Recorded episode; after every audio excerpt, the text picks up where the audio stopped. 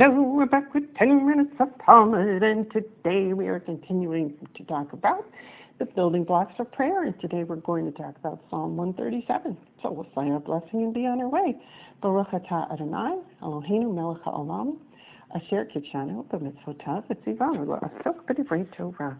I don't say this very often, but I actually need to say it, so I'm going to say it. Those of you who are enjoying the podcasts, if you could make a tax-deductible donation to Macomb help them keep going, that would be very appreciated.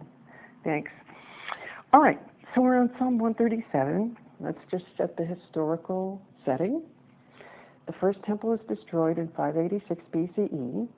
The upper crust of Jews goes to uh, goes to Babylonia. The, the most of the Jews just stay in Israel.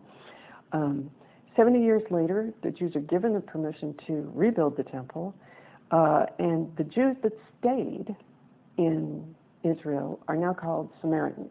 So that's where the Samaritan, the name Samaritans come from. And uh, uh, Ezra and Nehemiah come back, they rebuild the temple. But in the meantime, we have this song here, 137, which is a three part lament. Um, the first part is just plain old lament. Uh, the central part is this vow I am going to remember Jerusalem. And the third part is that good old I am going to get even with the people that did this to me. you know, some sometimes you just need to hold on to that idea, um, even though in truth it's not the Jews who get even with the Babylonians, it's the Persians who come in and just, you know, wreck the Babylonian deal. Ah, Jews, Persians, who cares? Somebody somebody wrecked them, we're happy, right?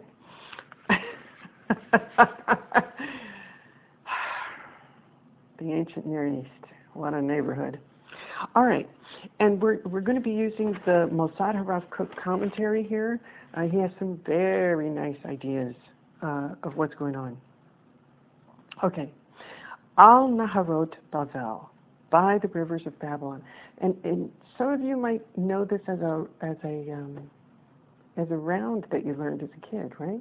By the waters, the waters of Babylon, we lay down and wept and wept for these Zion.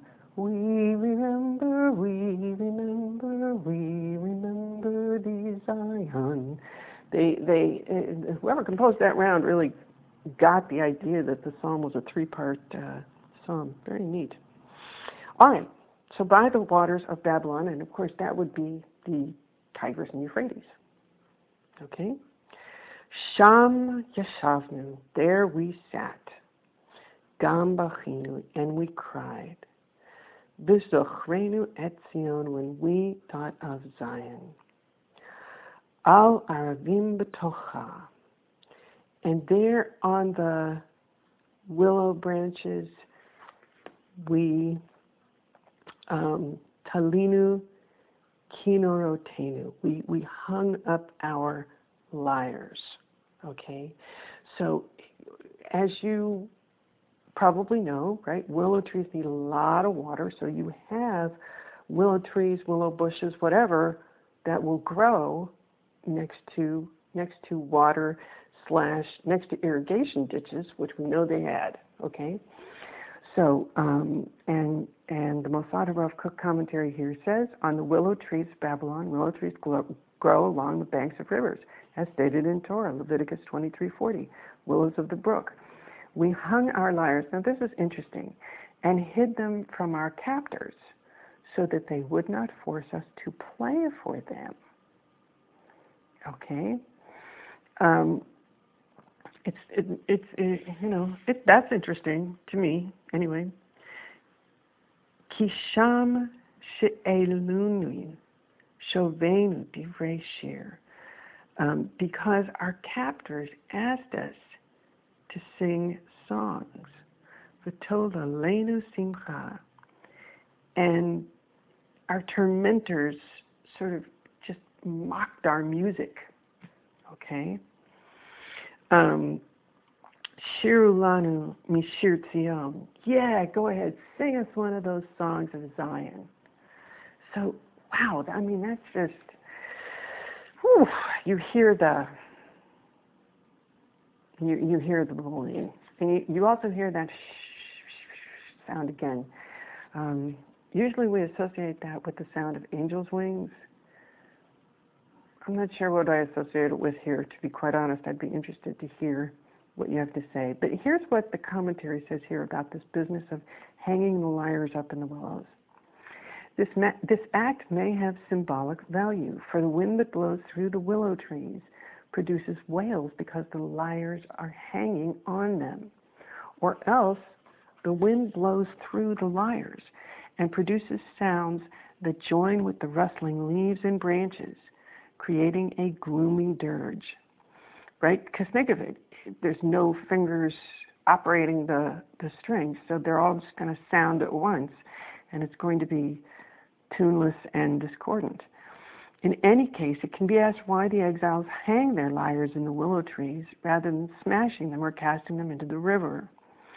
They may have wished to hide their lyres in some secret spot among the willows in the hope that one day they would be liberated from their enemies and could take them up again. Or else they may not have wanted to destroy the lyres, for they were the work of their own hands, and they had played their holy songs on them in Zion. Now, if this were before World War II, I might have looked at that commentary and, and doubted it. You know, that you would hide your lyres, you would hide something precious in the hopes that you would be able to come back to it um, and, and get it once the bad times have passed. You see a lot of that behavior during World War II among Jews and non Jews of, you know, hiding things. Probably the greatest trick of them all, of course, was taking all the work out of the Louvre and hiding it in caves, right? I mean, that was sort of that that sort of behavior writ large. So I, I think that's an actual possibility. To be quite honest, I think there's really a possibility that you hang them up. You don't want them. You don't want them to fall into enemy hands, so you you hide them. I think that's I think it's believable. All right, so now we're going to start tomorrow on the second part of this song. Talk to you then. Bye.